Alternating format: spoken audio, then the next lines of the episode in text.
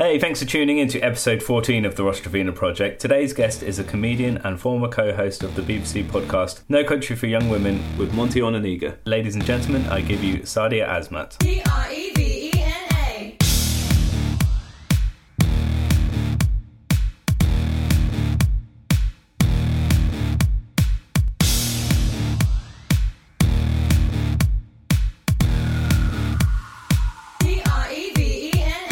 Okay, so this is a new thing you're doing. Is it like a new podcast, or you've been doing it for a while? Well, uh, technically, the first two episodes I did like a year before the others. Okay. And I'm just I'm a horrible procrastinator. yeah, yeah, yeah, as you do. and No, then the others have all been since lockdown, yeah. Oh, cool. And where are you based? I'm based in Brighton, yeah. How about you? Oh, cool. I have a friend in Brighton, Dan Jones. He's just moved there. I'm London at the minute. Oh, okay. Yeah, but it's like um my friend. Uh, he's a comedian. He just moved to Brighton. Um, it's like I think in July, because you know uh, London's not really London right now. So it's just he's loving Brighton. It's always I've gigged there a few times. It's really nice. Oh, okay, where did you play? Um, I did the Voodoo Alex Voodoo. Or I want to say Oh. Voodoo Room, but it's not the Voodoo Rooms. It's just the Alex. Uh, I know um, you mean. Voodoo. he runs uh, that night. Is it see you next Tuesday? Um, I, yes, yes, yes. That's the one. Yeah. Um, I got upgraded to do this. The, I think it was a Friday night there as well, which was really fun. I also did like a funny women night there. Um, I think it was like Komedia. Oh yeah, yeah. Um, but yeah, that was nice as well. I think your audiences are quite nice.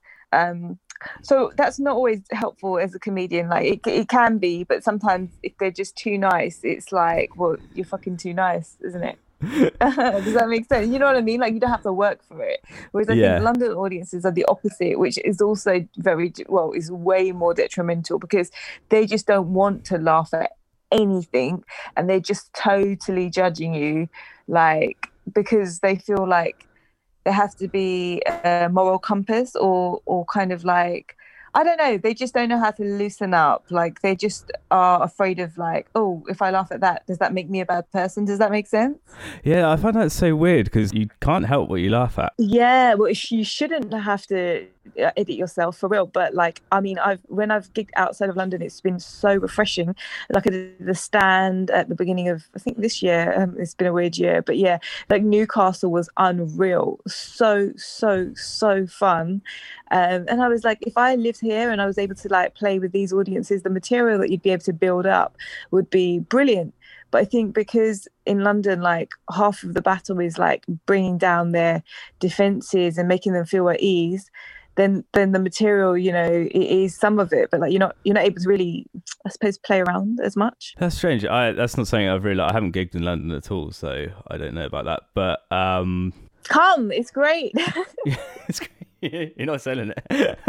I need to be funny here first. No, well, no, you. I'm sure. I'm sure you are. I'm sure. I think. I think it's interesting, isn't it? Because I think um, every time I've bombed, like the next gig after a bomb is always better. So you definitely learn from from a bad gig. You do because um, once you hit that, like it just. It's not even a conscious thing. Like you're sharper the next time. You know, you're ready for it you're just like you you you're just so ready you're like the terminator but like yeah it's just a it's, i don't know it's it's it's a fun thing it's a fun thing Uh, so, what did working in a call center teach you about dealing with hecklers?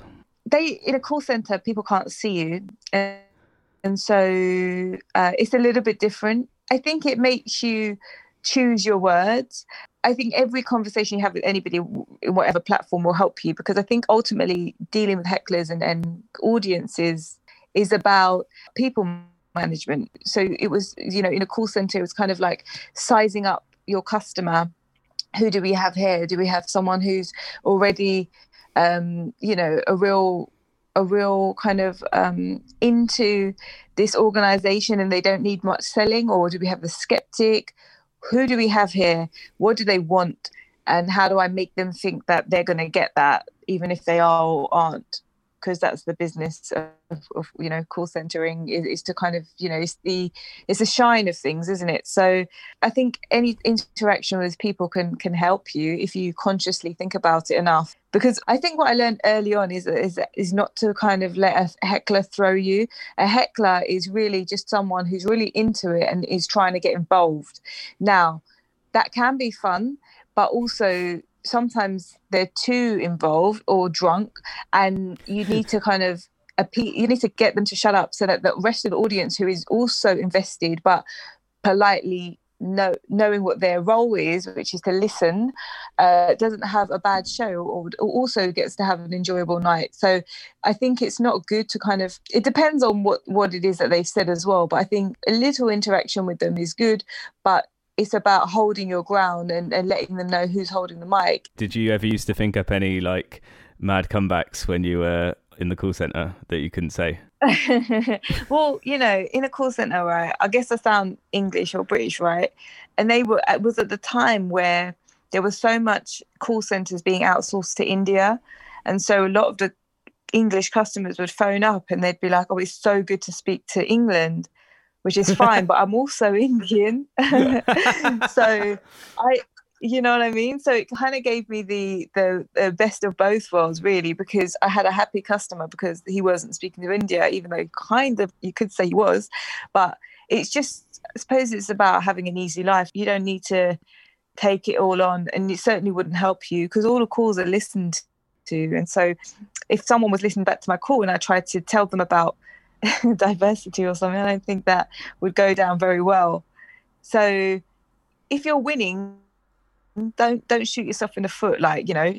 Also, I guess on hecklers, maybe not from call center, but I think sometimes two things, right? First of all, they can repeat it because repetition is always funny in comedy, but also if you haven't quite heard it or if, if they weren't loud enough for the whole room to hear there's no point in you getting a comeback in when they didn't hear it. So you repeating it or, or making sure what they said was audible enough so that when you do get that killer line back the whole audience is on your side and, and then they basically shut the heckler up you know because it's kind of like a, a, ko does that give you an extra few seconds to think of yes. something to say back as well?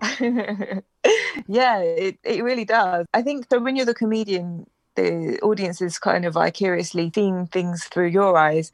And so if you're cool calm and collected that's so cool isn't it? It's like you're you're like the james bond up there and um so yeah i think it's just about owning it. And then you know sometimes you you know you're to get a, a, wise guy and and just owning that you kind of maybe didn't win that one and, and that's cool as well. But i think it's about the approach especially not getting upset by it because that, that just has wiki all over it.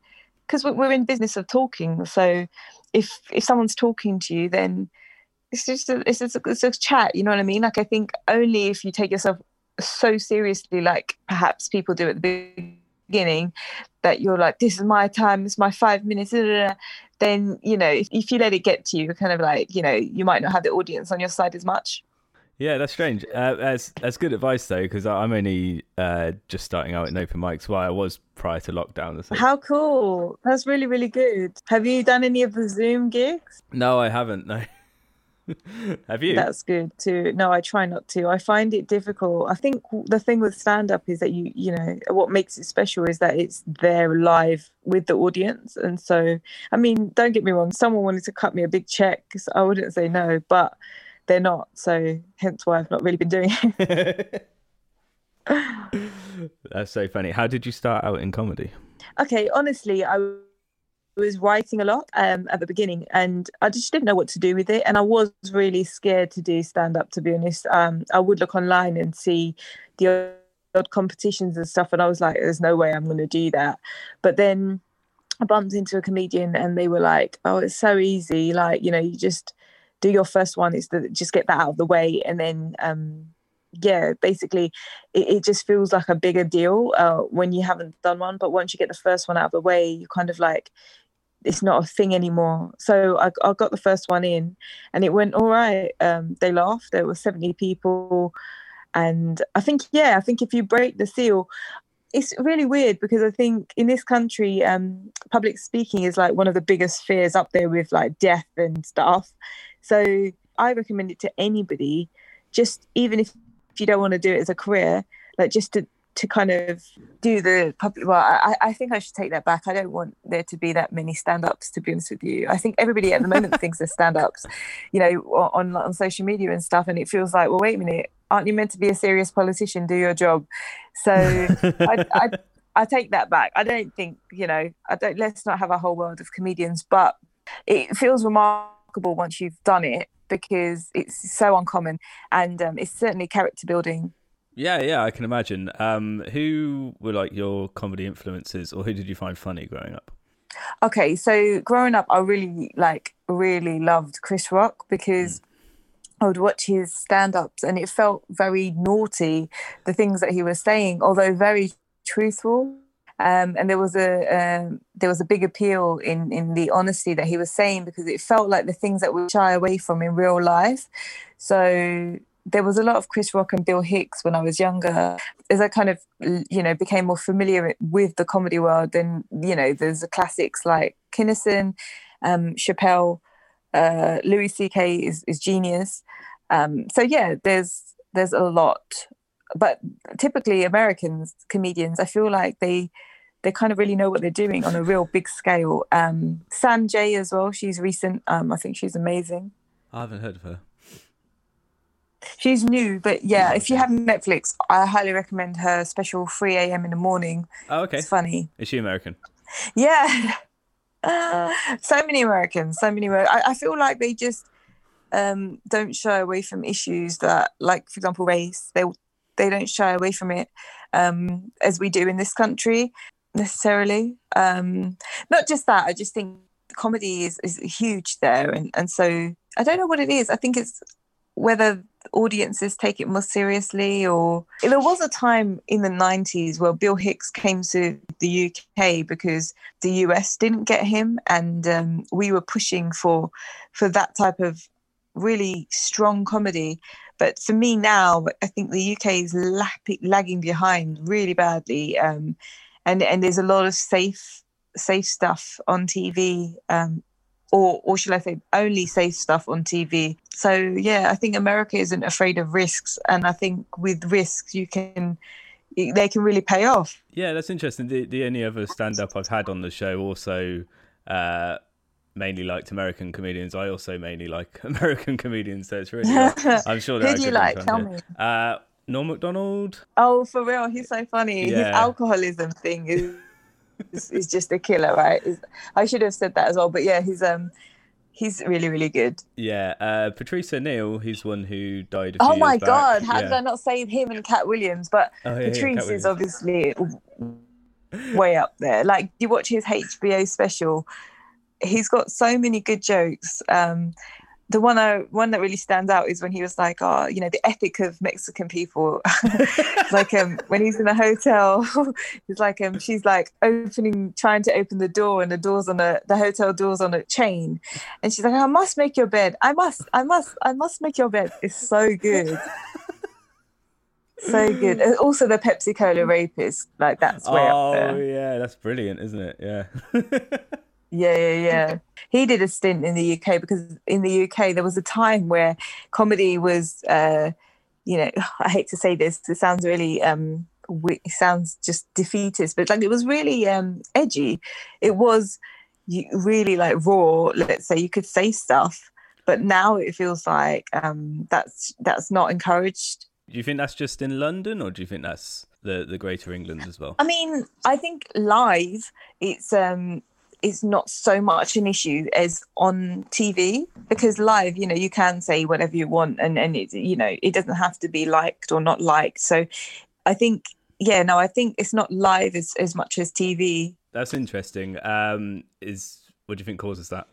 Um, I think that there's mainstream audiences or, or let's call them family audiences that it's trying to appeal to as opposed to what's funny. Because I'm not saying safe comedy isn't funny per se, even though it might not be perhaps um, to our taste. There's a there's a market for it, but how did it become the whole market? Oh, you still there?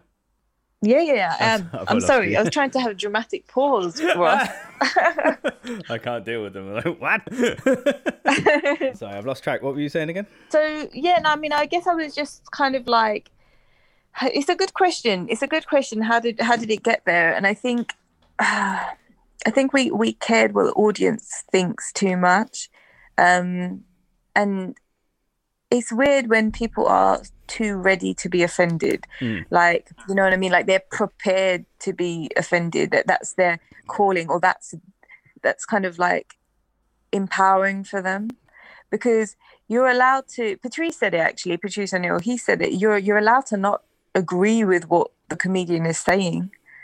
It, it- we're not there. It's not like a preacher where you know we're trying to convert you to our school of thought. It's just ideas and thoughts. And you know you you can like you said you can let yourself laugh because you shouldn't really have to hold that in. Like what makes you laugh should be reflex and instant. So you can laugh and then still be like, no, I didn't really agree with that. But you could still have had a kind of humorous reaction to it.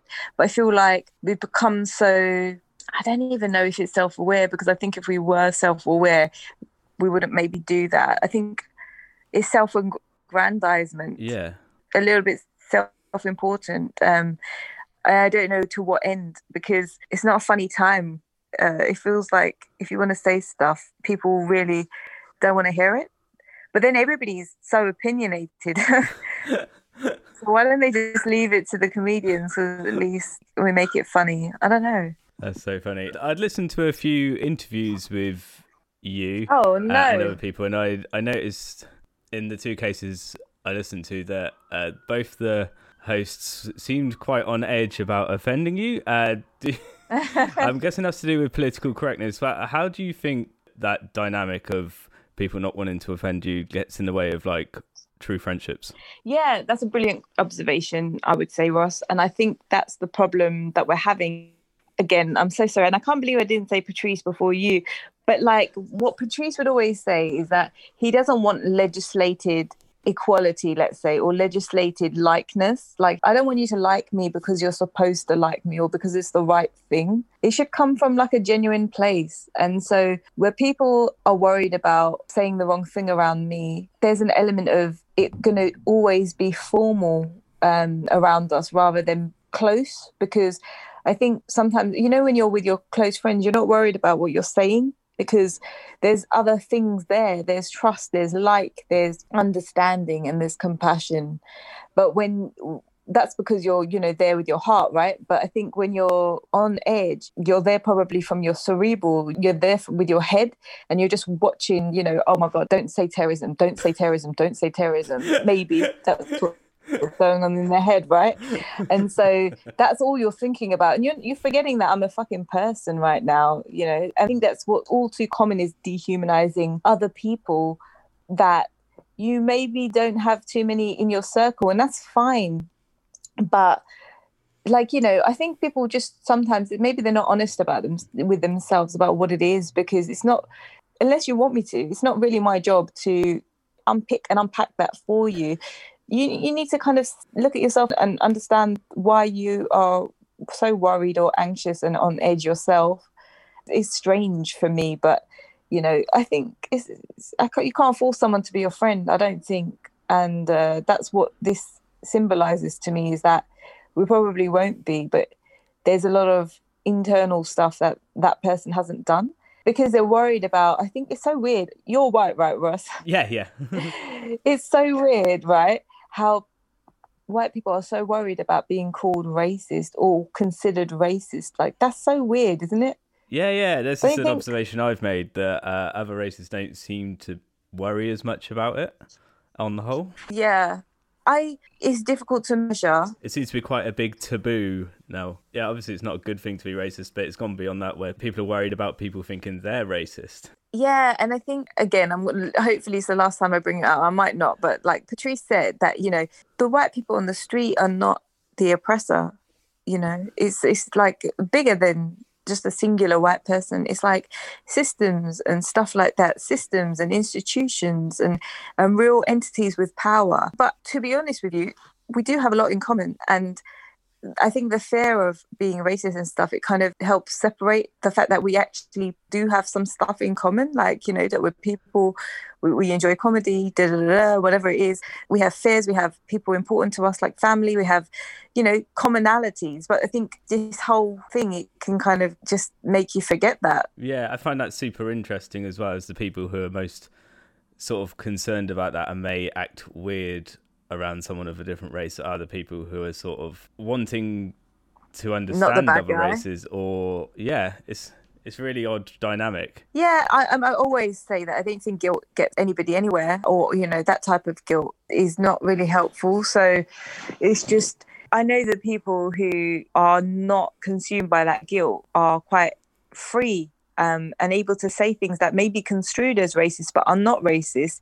And you know we need to be able to have conversations where there might be constructive kind of learnings from that or mistakes that you kind of move on from. But whilst we're still in limbo which is how i would describe the the kind of interactions i have with the, the people that you said who were uncomfortable around me i think I, I would describe it best as limbo where you're kind of never going to move forward because there's so many blocks. It's very one dimensional and there's only so much kind of ground you'll be able to cover because they're very restricted and uncomfortable. And so you know you you're just barely going to cover the basics. How did you end up doing the podcast with monty? Yes. So um the podcast we had was called no country for young women. And little plug is still online on bbc sounds and stuff or wherever you get your podcast so you can still listen to it indefinitely.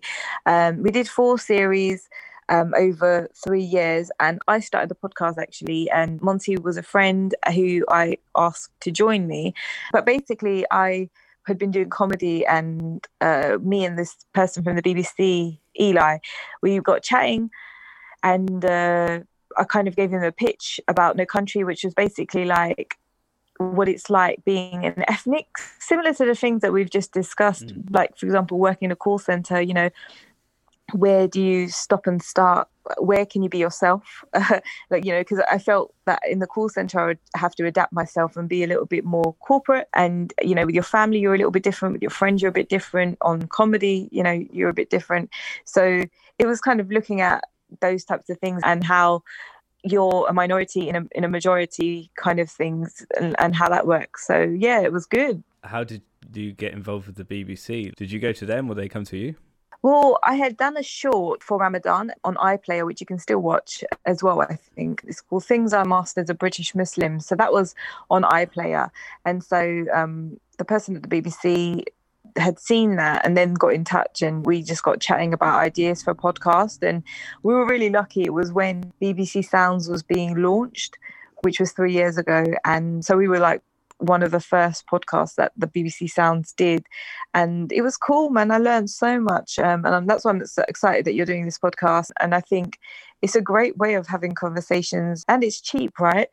So i don't know. I think you, you learn a lot. It's an example of a door that you kind of can go through via comedy. I was a comedian so i was very lucky to be able to get into podcasting which is uh, a different skill I, I would say you know it's um you can't always just have the ha-has you know you have to be able to present an interview and listen and there's all other skills that you kind of grow along the way which is great I agree on that. Yeah, doing a podcast is awesome. I I'm surprised how well I am keeping conversations with people. Actually, that was a bit of a worry at first, but uh-huh. I found that if you indulge yourself enough in someone's art, then you can sort of know them enough to talk to them. Prep is so important. I'm gonna agree with you on that ross because not gonna lie like there were i think at the beginning it was a bit like winging it or wanting it to be spontaneous and so not prepping enough but actually the prep can be really useful because if you know or know of their work as you say the audience loves it when you can kind of like refer it makes it more more rich. It makes it more kind of interactive where you're not kind of talking to them like um you don't know anything. It just makes it feel like it's more conversational and, and i think it kind of like plays to the strengths of podcasts. And also like for example we had rose mcgowan on and so i listened to a bunch of podcasts that she had done. And so it was kind of interesting to be able to ask other questions on the back of the answers she'd given to those. I'm not sure who that is actually. Who is Rose McGowan? Rose McGowan. Yeah, no, don't worry. She's basically like this Hollywood actress. She's done a whole bunch of movies and she was on Charmed. And also, uh, you know, like the Me Too movement. She was quite an activist, I would say, in the Me Too movement as well. Oh, okay. Mm. Yeah, I don't know. I can't think of her facially, actually. So, how come you stopped the podcast? Well, this is a good question. And uh, I'm not sure how much I can say. I'm joking. well, I think we had a good run, you know, like it was three years and four series. I think, to be honest, we hit the brief. So the question was like, where can you be yourself? Or, you know, how do you live? Like our experiences of life and love in like a white world, right? And so I think we kind of we had enough time to look into it and and um yeah i think it was better to go out at a high than kind of like carry on and then it just to not be popular it was really popular so i wouldn't have ended it but i think it just came to a natural end Oh, okay. That's interesting. And had your perspectives changed at all since you started?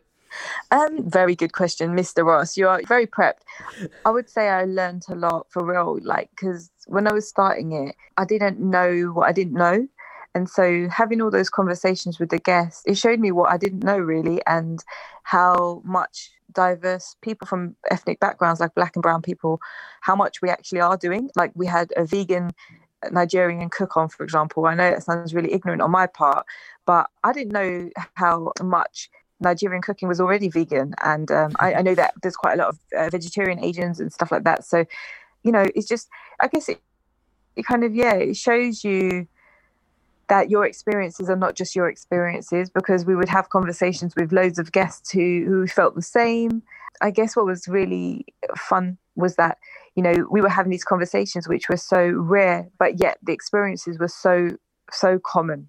And so i was glad that we were able to be like one of the first podcasts in the uk to to really talk about race which i don't think was as commonplace as it is now 3 years later.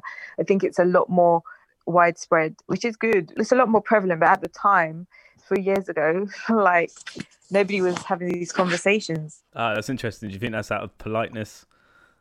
Yeah, I mean, I think from so many things, Ross, but I think one of the things is as an ethnic person, you know, it's your family kind of really encourages you to assimilate. And so part of assimilating is not kind of highlighting where you don't assimilate, right? To just kind of like keep your head down. And part of it is maybe mm, why don't we have this conversation? It's a really good point. I don't know. I think it's just to to fit in, really. I guess sometimes you don't know what you want from the other person, and so I guess what we do is put masks on in different spheres of life, like work and friendships and wherever, and you just kind of get along with things. But it, it doesn't harm to have the odd conversation now and again to just kind of recalibrate Oh, that's interesting. So I think that's very common among everyone Yeah. is to sort of have a different mask when they're at work or a different mask when they're with friends or on a stage in comedy as well. You felt like there was an extra element of uh, cultural mask where you didn't want to rock the boat too much. Is that what you're saying? Well, I think I think guess what the main thing I'm saying is in this country, three years ago we really did not talk about race, or and sometimes I guess there's a time and a place for it is the point. Whereas in the podcast, we were unashamedly having those conversations. It was a good outlet to have those conversations because, like, let's take comedy for example. There are urban nights like black comedy nights or Asian comedy nights, and then there's like the mainstream. So it, it seemed like there were certain things I could do in an Asian night that might not go as well, like because the references might not be understood in a mainstream night. And some of the ideas that I was looking at in the mainstream nights might not fit into an Asian night per se. So it's just about, I think it's fascinating really why there is that kind of separation. I think it's about what you can relate to. And I guess that's what we were exploring in the in the podcast is that there is this sometimes, you know, grey area. Does that make sense? Yeah. I think Okay. uh, almost like people who haven't watched a certain film, they might not get the reference. Yeah, like I don't know. I think it's really hard in comedy as well because you don't want to be hacky And so, like, I remember when I was starting out, I was really reluctant to do anything about like arranged marriages and stuff because it was like the cliche and you don't want to be the cliche. I think everybody obviously has identity um, issues. It's just, I think people of color um, have that race element where if you've moved to a different area, like regardless of your color, you still have that outside of you. It might not be quite the same as being a different color, but like you still, if you move country, for example, you kind of like know what you used to, what your old country was like, and then your new country is like, and what the difference is, and or what you miss, and and the adjustments you've had to make to kind of settle in. You were born in the UK, but your but were your parents from India? Yes. Because I live in Brighton now, but I was originally from near Oxford, Okay. and I feel sort of like pull from that. Like a, I almost feel a connection to the area of, of Oxfordshire that I don't feel the connection here. And maybe it's because I grew up there. Do you have the same thing with India, even though you never lived there, because you've got like heritage from there, or do you have more of a connection with the area you grew up in? Yeah, I mean, uh, I mean, uh, born and raised in Leyton, so I mean, I think I think where you are born is kind of like you do have this kind of special respect for it, let's say, or I would say that about Leyton because I think it's a quite a nice part of town. Yeah, I think it's real. But I think for me, the thing about India is more that what I didn't have rather than what I did have with it. Like I feel like I could have explored it more, but um, it's it's a it's a different place really i think so whenever i've gone there it's kind of like there's no stress in india like you could have power outages and you could have um your water could be off for example for a little bit but nobody is stressed out. So spiritually i feel like india is really chilled out and a calm place and so it's a very different place because london is very stressful it's very fast paced you can get upset over really really silly things but i think that's for me is really interesting about India is that it's such a chill place and, and everything could be like, you know, quite bleak or quite austere or humble, let's say. But, you know, you just kind of like, I don't know, there's a different kind of approach. It's a lot more laid back. Uh, That's funny you say that actually, because recently there was some kind of issue with the water mains in Brighton, and like there was brown Oh. water coming out of all the taps, and everyone Oh was my- going fucking mental, Oh including me. my To be fair, I was like, no. How long did that last? That sounds really bad in a lockdown, right? Almost a day in total, but like it, it's fine. I managed to go down the shop and grab some water, and there was water in all the shops, so it wasn't too bad. But yeah. But was the toilets working? Because I'm not, I'm not lying, Ross. The same thing happened in East London like a couple of weeks ago. Um, but it wasn't brown water; it was just no water. Like the water pressure Oh, had worse. um, yeah. dropped because of a burst. So it was really difficult to flush the toilet, which was I, I can't complain because you know one of the toilets was actually working. And I had bottled water at home. Like it's funny that we both had that recently. That's mad. Yours is worse though. I'd much rather have flowing water than Yeah, you could play around with it, right? You could, I suppose. because even though you get it doesn't look like you can drink it, but you still flush the toilet, and I still had a shower in it. So Oh, okay, fair enough. Thank you, fair enough. I thought you would make use of the beach and the, the water there. But what was really funny is media they started showing pictures of people from East London like buying loads of water at the supermarket. It's the same way uh, there was all the toilet roll hoarding um, at the beginning of lockdown. And I was like, oh, well, water is our toilet roll. So uh, you said you were writing comedy before you ever got on stage. Do you remember what your first joke was? No, I think it was really bad. I think it was something about Jay Z.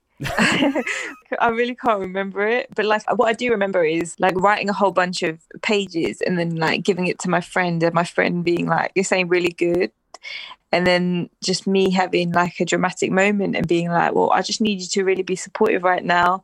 This is the best I have." And I think, I guess, what all I can say about what I've learned is that, like, I feel like you just have to kind of like keep growing. Like Jim Jefferies said in ComCom podcast that basically when when a joke works, you need to to stop doing it and start writing new. And so it's about not getting too attached to the joke and um yeah, just like keep pushing yourself because there's so much inside you and so much going on that you can draw from. So yeah, uh, you said in uh, earlier podcast, but this was a while ago, that your parents didn't know about your comedy. To be fair, mine don't really. That not that I have told them, and I've told them about the podcast, but I've also told them that they probably shouldn't listen to it because they won't like it. But do your parents know now? Oh. Um, no, I told you know, I told my brother and stuff, but like to be honest with you, I feel like with Asian parents, like you need to really have something to tell them, like, oh, I've got this Hollywood movie deal or something like that. And I just well, A, I don't have that, but B, I obviously don't need that because you know, I just don't feel like I need their approval or their input right now. And I, I'm not sure how kind of supportive it would be. I hear about uh, different comedians taking their parents to shows and stuff, and I was like, I'd be horrified if my mum heard some of my jokes. I think they would be as well, right? So Yeah, yeah. I think it's probably sometimes easier if they just don't know. yeah, mutual benefit to that. Yeah. More radical interpretations of Islam don't have a very favourable perspective on free speech. Have you had any backlash at all for the sort of jokes you do? Um, that's a funny question, actually. In Birmingham, I did like a charity event a few years ago, and my stuff was a lot tamer, but apparently not tame enough. I think I just said something like, like sleep with, like these people are going to, you know, ISIS and they're not going to sleep with me if they're going there. Something like that, basically. And yeah, it did get some complaints. Ross ain't lie. The next day, there was like 17 imams complaining about my mild reference to sex, which is annoying. I was a bit put out, but then, you know, I guess the thing is sometimes these events are like fully family events, which, as you can appreciate, like what we're doing as comedians, like we're, we're just doing gigs at a club or something where it's adults only. So you're not thinking about there being children there. And obviously, I wasn't thinking uh, about children being there either. I think it's difficult because you know as an act you have your interpretation of comedy and as audiences they have their expectations of comedy, particularly when it comes from somebody like me. And when they don't marry up, then, you know, sometimes there's a little bit of, you know, friction. Yeah, so there was complaints, but you didn't get threatened at all. No, no, no, no, no, no, no, no. I've no, never, never. I've been lucky enough, like you know, it's never been dangerous. I don't think that it hasn't been dangerous at all. That's good to hear. It's just it's a matter of taste, oh, you know, okay. and a matter of what people you know, appreciate comedically. Is that annoying on some level that you wish you could appeal to a Muslim audience, but you don't feel like you can, or is it literally just because there was kids there? I think you know it's a really really rich question, and I think that if I'm honest with you, sometimes you know you are appealing to them, but they're not laughing.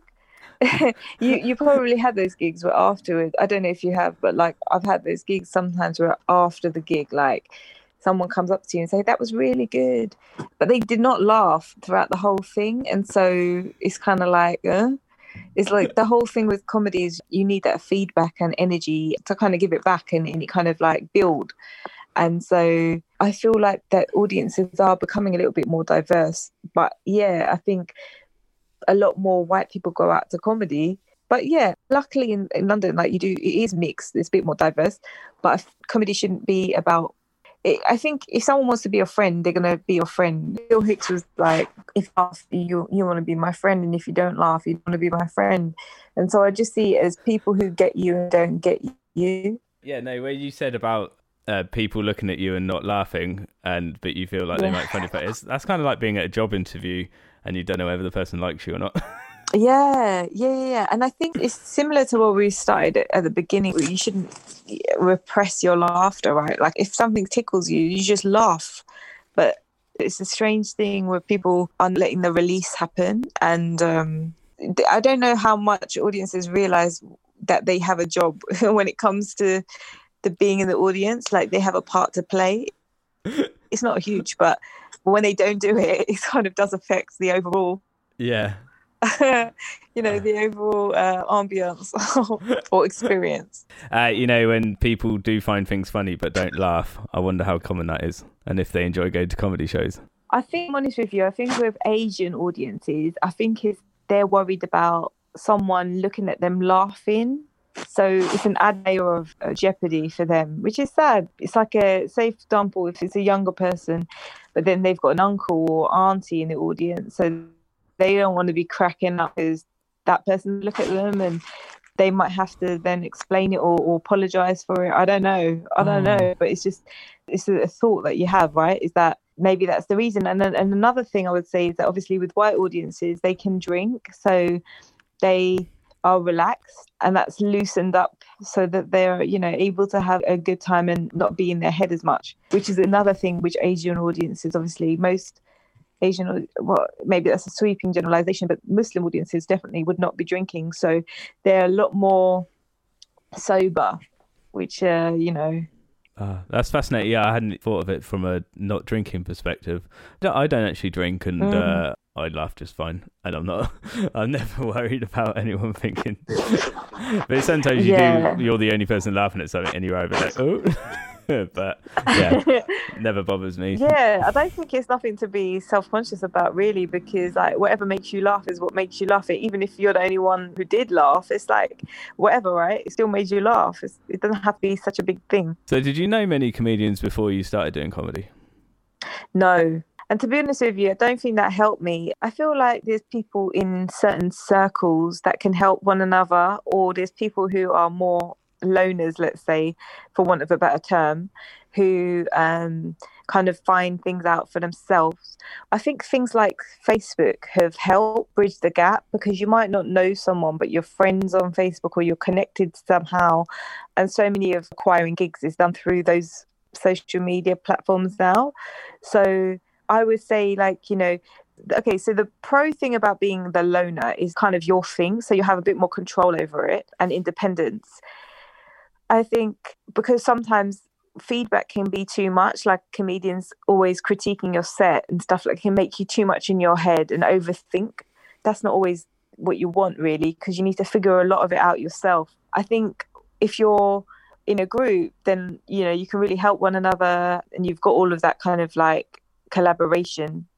So i don't know maybe a healthy mix of the two would be good what would you say you are ross What was the question? You say I'm a loner or know loads of people? Yeah, I mean, I think it's yeah a funny term. Sorry to use that term, but yeah, do you have a lot of comedian friends like now you're starting out, or are you just more kind of solo? Yeah, no, I've chatted to a few people, but yeah, no, I didn't know anyone before. I don't think. Yeah, I think a good rule that I seem to have observed is that like being nice to people is is never going to be a bad thing because it's such a small world. Mm. And uh, people talk regardless. So if you're really nice, like that's just always good to have that kind of good impression, so that you know that that can't hurt. I can't say I've always done that, Ross, but it's a good, you know, uh, it's something I wish I had been more steadfast towards the beginning. Let's say that. Oh, really? well, I mean, Did you come in swinging or something? Did you have something to prove you felt, or what was it? well, I don't know, man. I think it's, you're learning a lot when you're getting into it. There's so many new entities. Like you've got promoters, you've got bookers, you've got hosts, you've got audiences, you've got so many things that you're kind of navigating. Um, and I don't know, you, sometimes you just need some space from all of that, and and you don't know what people's agendas are, and you don't really know who they are or how they are, and so you need to kind of think about kind of staying afloat with all of that, and still being funny, and still being kind of polite, and uh, wanting another gig out of it, and all this that and the other. There's so much going on, isn't there? Yeah, I, I totally agree. Uh, well, I hope being nice will get me somewhere. It will, it will, Ross. Hopefully, I'll be funny. well, I think I'm funny, but I'm not sure if other people do. We'll have to see. Well, that's the game, isn't it? you, it our game is to convince them that we are. Only time will tell. uh, what have you got coming up? That's a good question. I'm probably going to start a new podcast, um, but I don't have a lot of information on that. But I'm, I'm working on some ideas and um, I'm writing. I hope that will go somewhere. I've written a few sitcom pilots Ooh. that haven't gone anywhere, uh, just for anybody listening out there. So if you want one of those, uh, no, I'm just kidding. But you know, I have. You do. I think getting into sitcom writing is is kind of a whole another beast, and so you learn from the things that didn't go so well. So I'd love to write as well, and I'm digging. Uh, it's just not as frequent as it was prior to lockdown. And yeah, I'm trying to write a book as well. And so just a few different things going on. Wow, you're so busy. Thank you. I look forward to hearing your podcast. Do you know what it's going to be about yet? Or are you just going to interview people? Or I love interviewing people, but I don't know, to be honest with you, because it's, it's kind of like literally No Country just ended this week. So oh, is that it? I thought it Um, ended a while ago for some reason. No, no, no. Well, we were talking about it for a while. I think. I think I was trying to like grieve publicly, but yeah, it literally the last episode was Tuesday, and so I'm just in a very early kind of planning stage of what to do next. So unfortunately, it's not really uh, crystallized at this point. Uh, what have you learnt from doing No Country that you plan to take on to your next project? Okay, you you're full of good questions today, Ross. Okay, what have I learned from? Well, I think I don't know. Uh, that's a really hard question. I think listening is good and and prep, as we said earlier. And I think just being open minded to people, everybody has a story, and uh, just to kind of like knowing that someone has a story and just how to get it out of them and being funny. it's always helpful, isn't it, Ross? It's like Yeah. try and bring some giggles along the way. What was it like having a co-host? It was different because so me and Monty were friends for a while. We worked at the call center together, Mm. but uh, we obviously both got into podcasting at the same time. But I had been doing comedy for like years, and when you're doing stand up, you're on your own, and, and you kind of like have the stage. And so it was a good experience, like because I think there were some things we agreed on, but some things that we kind of like had very different views on. And so you had that kind of ability to kind of like look at things from different perspectives. And I thought that was really good because even if it wasn't my experience, I was able to see how it was for others. So that was good. And yeah, it was, I don't know, I think it was fun. Like the first three series, we kind of did more joint episodes with the guests. But like in the last series, we were both able to do solo episodes. And so it kind of really shifted it up a gear. And now I, kn- now have more sympathy and empathy for what you do, Ross, as the sole host because when I have multiple guests, like as the only person, like you know, you notice the difference because when there's two of you, it's kind of like a tag team against the the guest. Not not in that way, but you know what I mean. Like you both, you've you've asked the question and the other person talking, and it gives you space. Whereas when you're the only host, and you kind of really have to have your wits about you and kind of be there and and keep it moving and and you know hit all the points you want and I love podcasting. I think um, what, what what I really learned as well was that you can't ask everything. So to be really sure about what it is that you want to get from this, because like I can talk a lot, as I'm sure you know, as most comedians can. Like you know, you you really are inquisitive, but actually you only have a set allotted time with that guest, and Mm. so to make the most of it and um, to you know break the ice and then get into it and then maybe some summary and stuff like that and plugs or whatever but like yeah it's just about using your time uh, as, as much as you can to get what you want from it Did you have any uh, interviews that went really wrong? um, yes actually i wouldn't um, well that's a hard question now i think it was more because the reaction was on. um, I'm not going to go into a specific, but what I would say is yes, because you don't know what's going to trigger you. And so, where you were a bit triggered, and I think it was just kind of like remembering that there's a whole thing going on and kind of like learning from that. So, I don't think it would happen again, but it was fun. It was still fun. I remember we had a dating coach on one of the episodes, and I got really excited. And uh, I think it kind of like changed the shape of where we were going to go because I got literally giddy. So I don't think I would do that again. So it's about composure, but it was still fun. Or what was your favourite episode? Another amazing question. Um, there's quite a few, but I'm gonna go with like Jade Thirlwall from Little Mix came on um, Oh. at the beginning of series four, and yeah, and she's so amazing.